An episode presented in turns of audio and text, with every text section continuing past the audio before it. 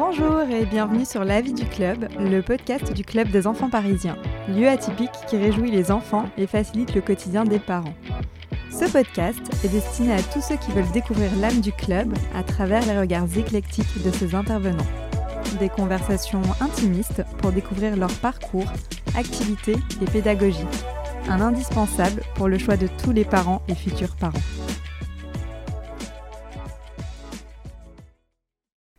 Bonjour à tous Aujourd'hui on accueille Joël Arnoux, père de deux grands-enfants maintenant, enseignant depuis de nombreuses années et également conteur d'histoire au Club des enfants parisiens. Bonjour Joël. Bonjour.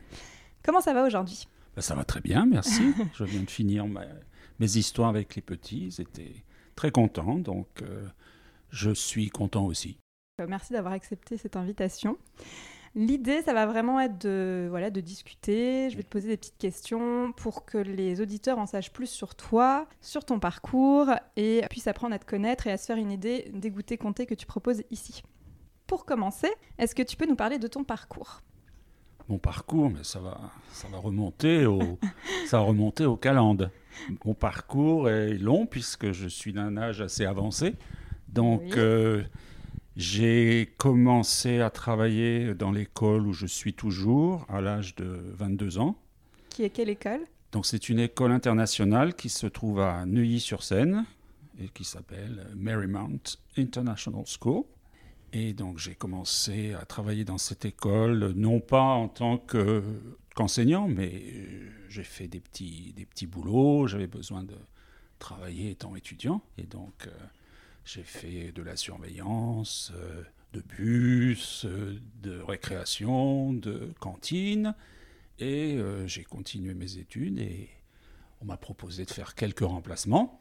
Donc c'est un peu comme ça que j'ai commencé à enseigner. Donc je suis dans cette école depuis maintenant 44 ans et je n'ai pas changé d'école depuis. Par contre, j'ai enseigné dans d'autres endroits, mais c'était plutôt pendant les vacances. C'était plus ponctuel. Voilà, voilà. On peut un peu dire que c'est un, concours de circonstances finalement, le fait que tu te retrouves à enseigner là, euh, puisqu'initialement, tu n'avais pas postulé pour être enseignant. Initialement, non, j'étais à Nanterre, euh, je, faisais des études de langues étrangères appliquées, et je me destinais à la traduction, à l'interprétation. Puis bon, ça a changé, en fait, ça... Dès que j'ai mis, les, dès que j'ai mis les, les, pieds, si on peut dire, dans cette école, je me suis dit, tiens, je pense que c'est là quelque chose que j'aime bien. Oui, c'est, je pense que c'est là où je pourrais passer euh, quelques années. Donc tu, tu disais que c'est une école internationale. Tu enseignes dans quelle langue là-bas? Et euh, tu as des enfants de quel âge à quel âge? Qui sont de quelle classe en fait? Donc je suis euh, enseignant, je suis prof de français et langue étrangère, donc j'enseigne le français à des enfants qui viennent de tous les horizons. Ouais.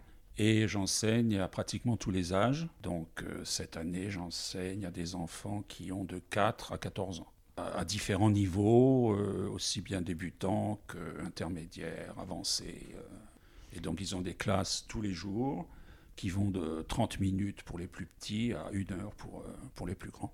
Est-ce que tu as une préférence dans toutes ces tranches d'âge? Parce que c'est quand même vaste. Alors, je me suis surpris et je dois admettre que maintenant, je préfère les, les plus petits.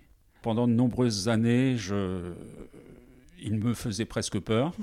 je me disais, mais qu'est-ce qu'on peut faire avec des enfants si jeunes? Et donc, pendant de nombreuses années, je me suis cantonné à des enfants euh, beaucoup plus âgés. Euh, en dessous du CM1, CM2, je. T'en voulais pas euh, J'en voulais pas. Alors, il fallait que je les prenne parce qu'on me, on me demandait de les prendre, mais j'étais plus à l'aise avec les, les, plus grands. Et euh, maintenant, depuis 5-6 euh, ans, je préfère de loin les, les, plus jeunes, les plus petits. Je me sens vraiment beaucoup plus à l'aise avec eux qu'avec les plus grands. Oui, finalement, c'est quelque chose qui s'est un peu euh, révélé à toi en le faisant, quoi, sur le terrain. Bah, on m'a demandé, on m'a demandé il y a quelques années, à la rentrée scolaire, on m'a demandé de m'occuper d'une nouvelle classe que l'on ouvrait dans cette école, une classe qui accueillait des enfants de 3 ans. Et on m'a demandé de, bien vouloir euh, aller les voir trois fois par semaine pendant une demi-heure. Euh. Tu te rappelles de ce que tu leur as fait faire euh, au tout début et de, cette première déjà, expérience Déjà, je me suis présenté tout tremblant parce qu'ils me faisaient peur et eux, ils étaient, ils ont, ils ont tout de suite, ils se sont, ils sont tout de suite mis à rire. Donc ça m'a, ça m'a mis. en fait, c'était moi qu'il fallait mettre à l'aise. Et après, ça s'est très bien passé. Je leur racontais des histoires, on faisait des chansons. euh, et la, Génial. la demi-heure passait très très vite. Alors écoute, avant de rentrer vraiment dans le détail des goûters comptés, est-ce que tu peux nous dire pourquoi tu as eu envie déjà de faire des ateliers euh, comme ceci en dehors de tes horaires de cours euh, habituels que tu fais déjà à l'école? Pourquoi faire ça en plus? Parce que ça me donne l'occasion de raconter des histoires, ce que j'aime beaucoup faire. Euh, J'ai commencé à raconter des histoires à, à mes enfants quand ils étaient tout petits. Après, euh, j'ai continué à en raconter, mais comme je le disais, à des enfants un peu plus âgés. Ça me faisait très plaisir de raconter des histoires, par exemple, à des, à des CP, même à des plus, euh, même à des plus vieux, dirais-je. J'ai toujours aimé raconter des histoires. Et puis j'aime bien la, la réaction des enfants à, Est-ce que tu racontes à ce que je raconte. Donc euh, ça me ça m'encourage, ça m'a encouragé à le, à le faire et je suis très content de pouvoir le faire euh, Ouais. maintenant euh, en dehors de l'école euh, une fois par mois. C'est vrai que je me rappelle euh, quand on en avait discuté, cette idée des goûters comptés, ça t'a emballé euh, directement. Après en avoir fait quelques-uns maintenant au sein du club, est-ce que tu peux nous dire concrètement comment ça se déroule un goûter compté avec toi? Ben, je viens donc une fois par mois, euh, le premier samedi du mois. euh, J'arrive euh, un petit peu avant 15 heures. euh, Enfin, je m'installe. Bon, il n'y a pas, y a pas grand-chose à installer. Je, je sors mes livres, je regarde un petit peu ce que, ce que j'ai, ce qui pourrait leur plaire. Bon, je, je pense que tous les livres pourraient leur plaire, mais selon l'âge, il y a peut-être des histoires qui sont plus longues ou plus difficiles. Donc, par exemple, pour aujourd'hui, j'avais choisi des, des histoires euh, autour d'un petit ogre. Et euh, donc, j'aurais proposé trois histoires. Puis bon, après, nous accueillons les enfants euh, de 3 ans et demi à 4-5 ans. Ouais. Je ne pense pas avoir eu des enfants au-delà de, de 5 ans. D'accord. Il ne faut pas que l'histoire soit trop longue, il faut, pas que, il faut que les histoires soient variées, et puis il faut un petit peu les, les faire vivre, les histoires, il faut un petit peu changer de tonalité, changer de... Voilà, donc je fais la voix de, du papa ogre, je fais la voix de la maman ogre, du petit ogre, ça les amuse. Ouais, je, chante, ne chante pas, mais... euh, Ah si, j'ai un petit peu chantonné aujourd'hui, si, si. Voilà, et puis donc ça dure une heure. On finit généralement vers les 15h50, 15h45. À ce moment-là, on leur propose un goûter, gâteau au chocolat et jus de fruits. Et on leur offre également un ballon. Et donc ça, c'est le clou du... Que demander de plus? Voilà, que demander de plus? Donc voilà, donc ça se passe très très bien. Euh, Il y a très peu de pleurs. Ouais. Il y en a eu quelques-uns aujourd'hui. Petite fille qui est arrivée toute pimpante et puis qui s'est mise à pleurer parce que Parce que ça arrive. parce que sa maman euh, est allée dans la, dans la cour, là, donc elle était un peu perdue. Et puis après, bon, ben, la maman est restée, elle l'a pris sur, ses genoux. Et la maman a assisté, euh, écouté les histoires. euh, voilà. Finalement, c'est aussi pour les grands. Oui, mais je ne sais pas si je le ferai pour les grands, par contre. Encore moins pour les adultes. T'étais comment, toi, enfant Euh, Est-ce que tu te, te reconnais un petit peu dans, dans tous ces enfants qui viennent te voir euh? En tant qu'enfant, je pense pas qu'il y ait quelque chose de, de bien particulier. On, on m'a souvent dit que j'étais turbulent. Moi, je ne le crois pas. Non, mais j'aimais beaucoup, euh, j'aimais beaucoup, euh, par contre, explorer, découvrir des choses tout seul. J'avais la chance de passer des vacances dans une euh, grande maison avec mes, mon arrière-grand-mère et ma grand-tante. Et il y avait tout un tas de greniers, tout un tas de caves, tout un tas de pièces euh, qu'il m'était interdit de, de visiter, bien entendu. Et moi, j'allais, j'adorais, je découvrais des choses, en- j'entendais des bruits, j'imaginais des tout un tas de choses. Non, mais en tant qu'enfant, je pense pas que j'ai été un enfant. euh, T'étais quand même curieux, mais j'étais curieux. Et il y a quelque chose euh, d'assez euh, d'assez étonnant. J'ai toujours, j'ai toujours adoré l'école. J'ai toujours adoré l'école et je pense que dès le départ, j'avais un petit. euh, voilà. T'aimais bien cet univers. J'aimais bien cet univers euh, pour- les matières que j'ai que j'ai pu étudier. J'ai adoré l'école grâce à des quelques enseignants, quelques profs qui m'ont qui m'ont Qui inspiré, qui m'ont marqué et euh, qui m'ont fait beaucoup rire. Ouais. Donc à l'école, je me suis beaucoup beaucoup amusé. C'est donc, important pour toi, hein, on voilà. cette dynamique d'amusement finalement. d'amusement. Et donc, c'est ce que j'essaie de faire avec mes élèves. Euh, j'essaie de les faire rire, j'essaie de les amuser. Ouais. Et euh, je pense que ça, ça a bien marché euh, jusqu'à présent. J'ai l'impression, parce que c'est vrai qu'on entend souvent les enfants rigoler euh, lors de tes goûters comptés. Tant mieux. Aujourd'hui, en tant qu'adulte, euh, enseignant, conteur, comment tu décrirais ta personnalité euh, actuelle? L'impression que tu as changé ou que tu as toujours cette curiosité que tu avais enfant? La curiosité, certainement. Euh, changer, oui.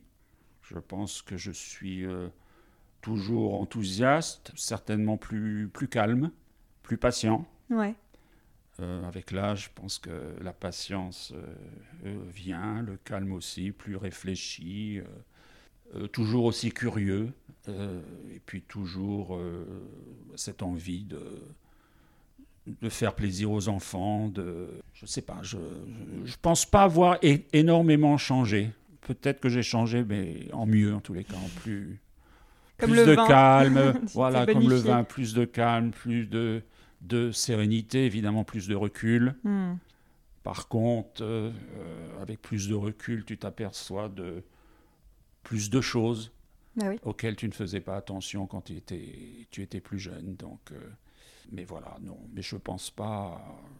Je pense que j'ai toujours cet en- enthousiasme et cette, euh, ce plaisir d'être avec les enfants et, et surtout, surtout de les, de les faire rire. Parce que je pense qu'en riant, on apprend plein de choses. Ça a été ton cas. Donc, Ça a euh, été mon cas et j'essaye de transmettre ça. Alors, c'est pas toujours évident, ça, ça marche pas toujours, euh, mais En parlant d'amusement, est-ce que tu as par hasard une anecdote euh, drôle ou euh, quelque chose que tu as retenu euh, à nous raconter? Ça peut être lors d'un de tes cours, ça peut être lors d'un goûter compté. Est-ce qu'il y a eu quelque chose de, rigolo? Plusieurs choses, mais j'ai pensé à, une classe que j'avais faite avec des enfants de CM2. C'était une classe, une classe avancée, une classe francophone.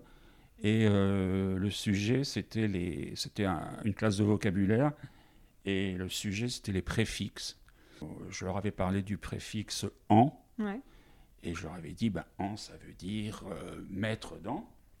Et donc, on avait trouvé ensemble des exemples euh, enterrer, mettre dans la terre, euh, enfourner, mettre dans le four, et tout ça. Et ça, ça marchait bien. euh, ils comprenaient tout. Et... Mais à un moment, j'ai un petit peu voulu les, les piéger. et donc, euh, après avoir fait, après avoir trouvé de, plusieurs exemples euh, intéressants, je leur ai dit Est-ce que vous savez ce que veut dire engloutir? Et donc, il y en a un qui m'a dit Oui, oui, oui, oui, ça veut dire mettre dans le glou. et ça m'a J'étais sûre. ça m'a beaucoup amusé. Ça n'a pas forcément amusé les autres parce qu'ils n'ont pas trop compris. Mais moi, ça m'a beaucoup amusé. Et ça, c'est quelque chose qui me, Ouais. euh, dont je me suis souvenu. Voilà. Mais autre chose avec les tout petits, euh, je sais que quand j'allais les voir, je parle des trois ans, quand j'allais les voir, euh, ils avaient toujours mal quelque part. Et donc, ils avaient toujours un bobo. Et donc, que- dès que j'arrivais, c'était bobo, bobo, bobo. Donc, je faisais un petit bisou euh, fictif sur le bobo et tout ça. Et ils avaient un petit pansement et tout ça. Et donc, ils me montraient bobo, bobo.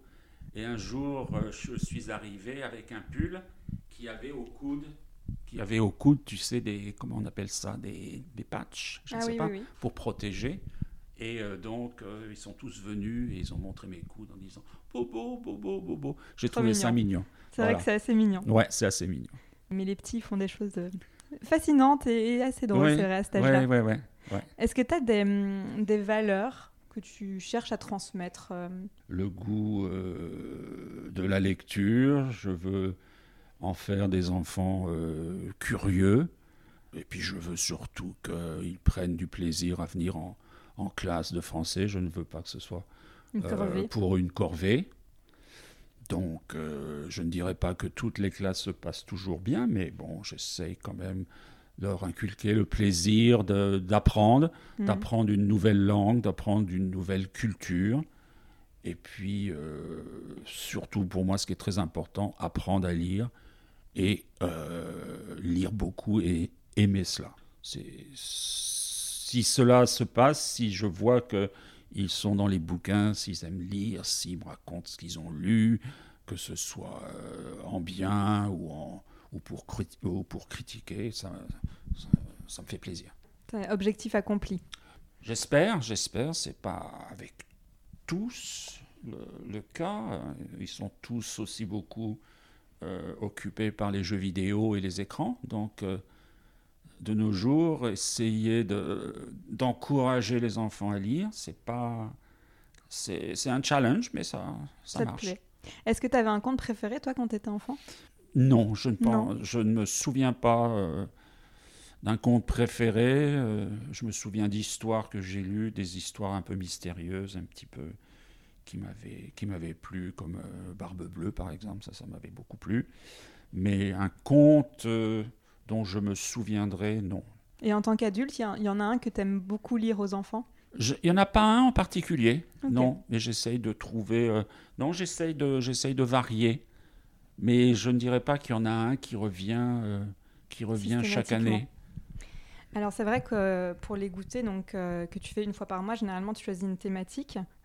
Toi, qu'est-ce que ça t'apporte euh, en tant qu'adulte quand tu lis des contes? Parce que j'imagine que ça apporte plein de choses aux enfants, euh, déjà au niveau de l'imaginaire euh, et même au niveau des valeurs que ça transmet. Toi, est-ce que tu as un regard différent quand tu lis un conte maintenant que tu es adulte? Non, je suis à fond dans l'histoire que je lis. Ouais. Et je suis presque comme un, comme un enfant. Et ça me fait plaisir de leur lire des histoires mais ça me fait plaisir de me lire l'histoire aussi. Donc, euh, lire à voix haute à des enfants, je pense que c'est une, une expérience euh, aussi extraordinaire que lire euh, seul devant, être seul devant un livre. Donc, je trouve que c'est très. J'aime bien. C'est pas que j'aime bien m'écouter, hein, c'est pas que j'aime bien m'entendre parler, et je, je, ça me fait plaisir de presque découvrir avec eux l'histoire. Ouais. Et ça me donne envie de tourner les pages, et... mais il faut pas que j'aille trop vite. ça, me fait, ça, me fait, ça me fait plaisir, puis ça me fait plaisir de voir leurs leurs euh, yeux grands ouverts et leur bouche grande ouverte. Et... T'as jamais fait de théâtre d'ailleurs? Je me posais la question. Euh, non, parce que je suis une personne extrêmement timide et je déteste être sous le feu des projecteurs. Je l'ai fait. Je l'ai fait parce que bon, j'ai été euh, pendant quatre ans responsable du département de français, à la tête du département de français, donc il fallait que je présente les activités que l'on proposait aux enfants, de présenter ça aux parents, euh, présenter le, euh, le, concert de fin d'année, mais c'est quelque chose qui me, euh, c'est quelque chose qui me, je le faisais parce que je devais le faire et je prenais sur moi, mais je, j'ai toujours été extrêmement timide et donc ça se ça se traduit, euh, se présente de manière différente et ça se montre de, de manière différente quand tu es enfant et quand tu es hmm. adulte. Mais en tant qu'adulte, voilà, je, je, n'aime pas être sur scène, je n'aime pas être. Donc du théâtre, non. Par contre, je suis sûr que j'aurais été très très bon. Comique, je pense. oui, euh, non, tragique, ça aurait été trop comique, donc euh, ça n'aurait pas marché. Mais comique, oui je pense que oui, le théâtre, en effet, avec ta timidité, ça aurait été compliqué. Après, je pense que tu as ce côté théâtral euh, quand tu lis un conte, parce que tu as les mimiques, tu as, la, la gestuelle, tu as euh, le changement de voix qui, qui bah, t'habite. Ça me paraît important, oui. On ne peut pas lire un conte, une histoire de manière euh, monocorde, donc il, faut, il faut animer l'histoire, il faut la, la, lui donner vie. Ça, j'aime bien faire. Et je pense que je le fais bien. Tu lis beaucoup en dehors? Tu lis dans ta vie de tous les jours? De plus en plus. Quel style de livre t'aimes bien lire? Les histoires fantastiques les histoires euh, étranges, les histoires euh, mystérieuses. T'aimes bien travailler ton imaginaire quand même. Voilà. Je me demandais aussi comment tu fais pour garder l'attention des enfants. Est-ce que tu as des petits trucs et astuces? Il faut bouger, il faut blaguer, ouais. il faut rire, il faut s'amuser, se moquer gentiment des uns des autres. gentiment. Tu t'adaptes beaucoup au moment présent, oui. je dirais. Oui. Il y a des jours où leur attention est au niveau euh, zéro, donc là, il faut vraiment, euh, faut vraiment trouver des choses pour, euh, pour justement capter leur attention, puis garder leur attention. Mais je pense qu'il ne faut pas être, comme je, parlais de la voix tout à l'heure, il ne faut pas être monocorde, il faut, as beau prévoir des choses, si tu vois que ça ne marche pas, il faut tout de suite avoir une autre idée. Un plan B. Un plan B ou un plan C. Et, euh, mais euh, bon, on, on s'y habitue hein, avec la, avec l'expérience, on s'y habitue. Et puis, euh, c'est intéressant Mm. aussi de, comme ça, euh, tout de suite, essayer de trouver quelque chose qui va un petit peu sortir certains élèves de leur torpeur. Ouais. Donc, je trouve ça. Je trouve ça, c'est un, c'est un des côtés intéressants de notre, de, notre métier. métier.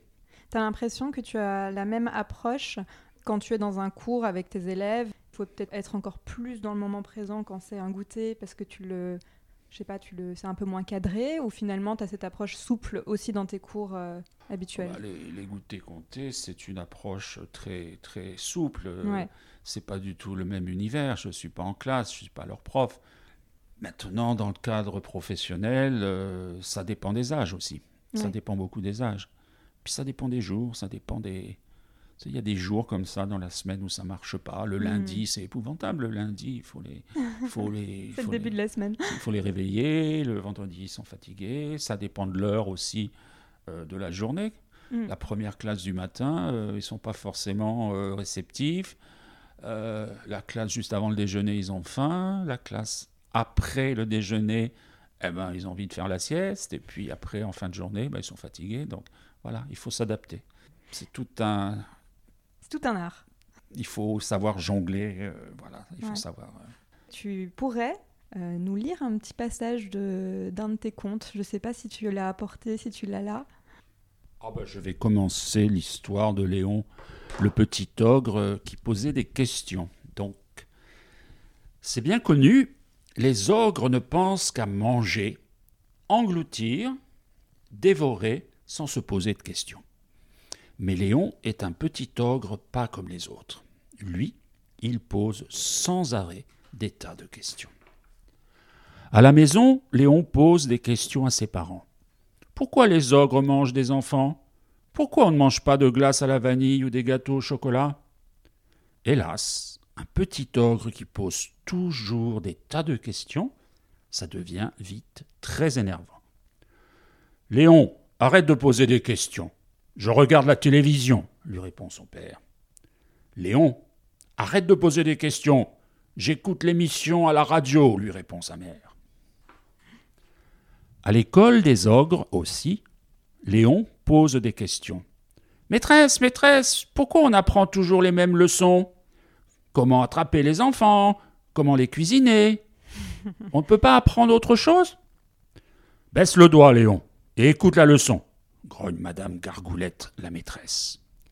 Eh bien, mystérieux, j'ai envie de savoir la suite, moi.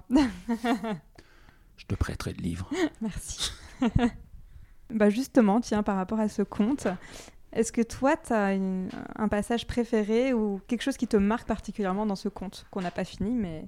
C'est la façon dont le petit ogre va pouvoir sauver un enfant qui a été capturé et qui va être cuisiné euh, par les maîtresses. Et c'est la malice de ce petit ogre qu'il va utiliser pour sauver le, le petit enfant, le petit Thomas. Et euh, une, une ruse du petit ogre. C'est- assez bien pensé, c'est assez bien, c'est assez malin. Ouais. Et je pense que parmi les, comment dire, les trois histoires que j'ai racontées, je pense que c'est celle-là qu'ils ont préférée. C'est vrai. Oui, oui. Ça m'a étonné parce que quand je t'ai demandé la thématique du mois et que tu m'as dit les ogres, moi je me suis dit, euh, oula, ça va leur faire peur, mais en fait, euh, ils adorent.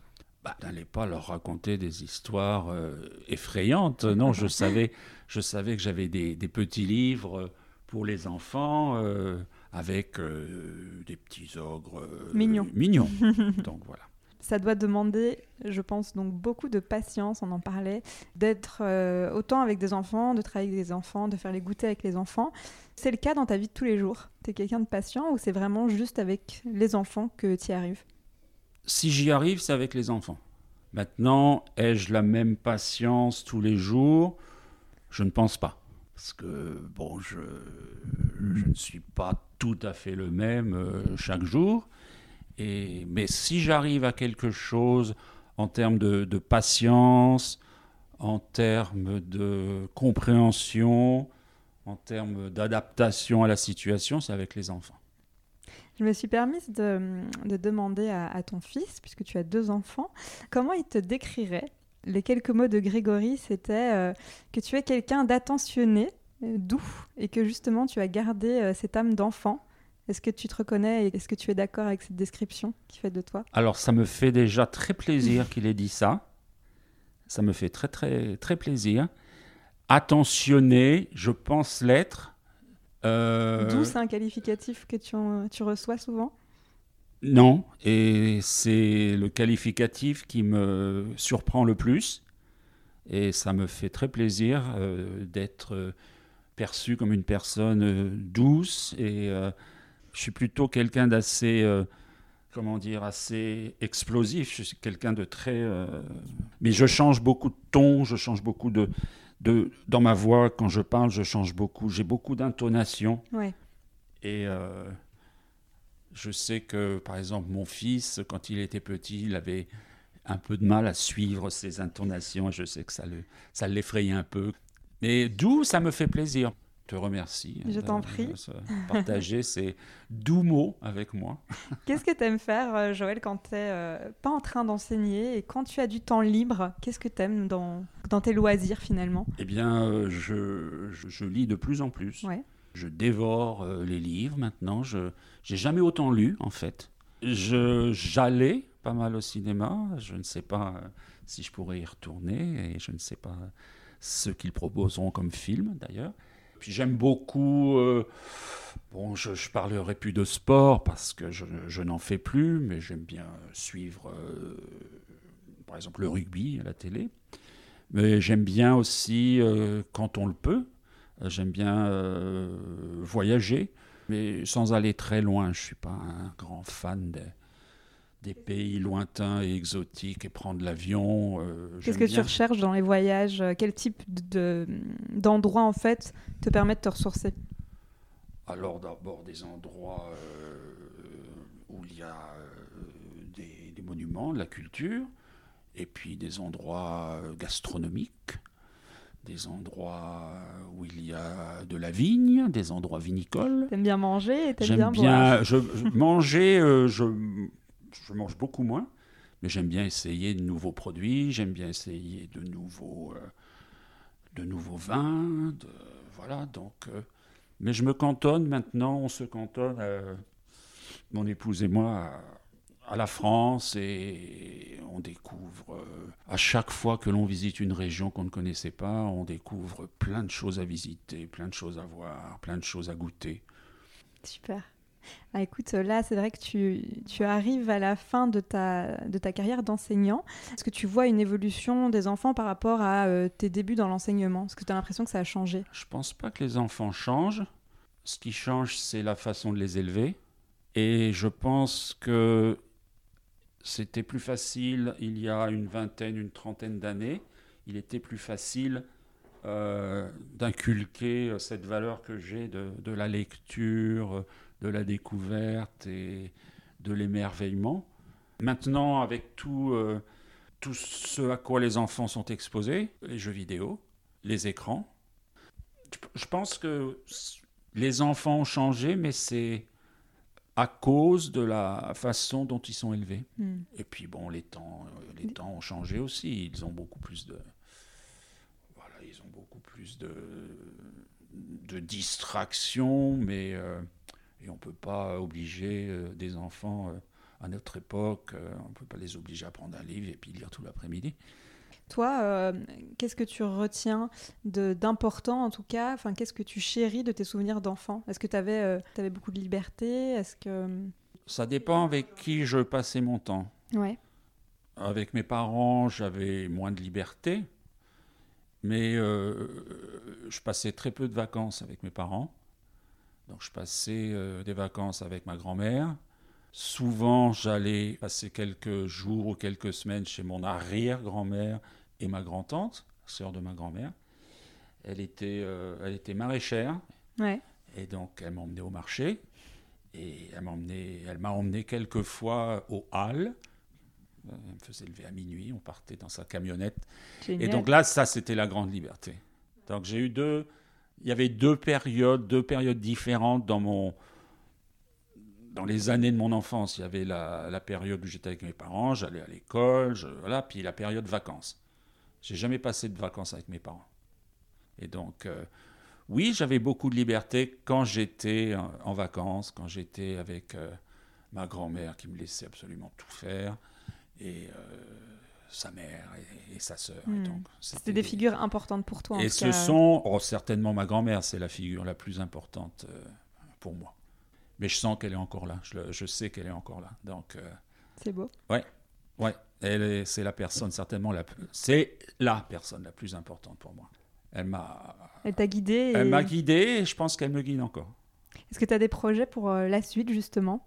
Des idées de ce que tu as envie de faire? Ben Déjà, je vais prendre ma retraite. Ouais. Donc déjà, je vais devoir m'habituer à être euh, un vieux retraité. Et euh, donc des projets, mon projet, c'est d'apprendre à vivre en tant que retraité. Quand je commencerai un peu à m'y habituer, euh, j'espère trouver des activités. Je serai prêt à venir plus souvent au club, par exemple. Ça tombe bien parce que c'est vrai que j'ai déjà eu pas mal de demandes pour avoir euh, au moins deux goûters comptés par mois, un en français et un en anglais. Donc éventuellement, c'est quelque chose qu'on pourra mettre en place. Avec euh, grand plaisir, oui, oui. J'allais justement dire, oui, si, si cela intéresse des familles, je pourrais faire je pourrais raconter des histoires en, anglais aussi. Autant j'ai des histoires en français, autant en anglais, c'est ça va être un petit peu plus un peu plus difficile, mais bon, on y arrivera. non, si ça intéresse des familles, effectivement, je, je serai prêt à faire euh, une, euh, une intervention en français et une intervention euh, en anglais. C'est super. Écoute, j'ai une dernière petite question pour ne pas rompre avec la tradition de ce que je fais à chaque fois à la fin de mes podcasts. Mhm. Je demande toujours voilà, à mes intervenants comment tu définirais le bonheur? Ce serait quoi pour toi la définition du bonheur, Joël? On a tous chacun une personnalité différente. Et euh, le bonheur, bon, le bonheur pour moi c'est quelque chose qui c'est une joie intense qui devrait durer longtemps. Et c'est impossible. C'est impossible. En fait, on vit tous des joies intenses, mais le bonheur, le bonheur, euh, c'est un moment. C'est un moment, ça ne dure pas, ça ne dure pas longtemps. Donc c'est un instant T à saisir finalement. C'est un instant à saisir, mais c'est un instant qu'il faut garder en mémoire. C'est un, un instant qu'il faut garder en mémoire dans son cœur. Et c'est un moment si tu y repenses, ça te provoque une joie intense. Et bah, des joies intenses, on en, connaît tous et on en vit tous, fort, fort heureusement, mais euh, le bonheur, c'est vraiment une joie particulièrement intense qu'on a gardée dans son cœur. Dans, moi, j'appelle ça la mémoire de son cœur. Et quand on y repense, on a les larmes aux yeux. Moi, je dirais presque que le bonheur, c'est le bonheur, c'est pleurer de joie. Mmh. Eh ben, merci, euh, merci de finir avec ces euh, jolis mots. Ben, je te remercie. À très bientôt. À très bientôt. Avant de nous quitter, si cet épisode vous a plu, en plus de le partager, aidez-nous à le rendre visible en nous laissant 5 étoiles et un commentaire. Cela nous encourage énormément et nous pousse à véhiculer les valeurs du club. Retrouvez également toutes nos informations sur notre site internet www.clubdesenfantsparisiens.com ou encore sur notre page Instagram. À très bientôt.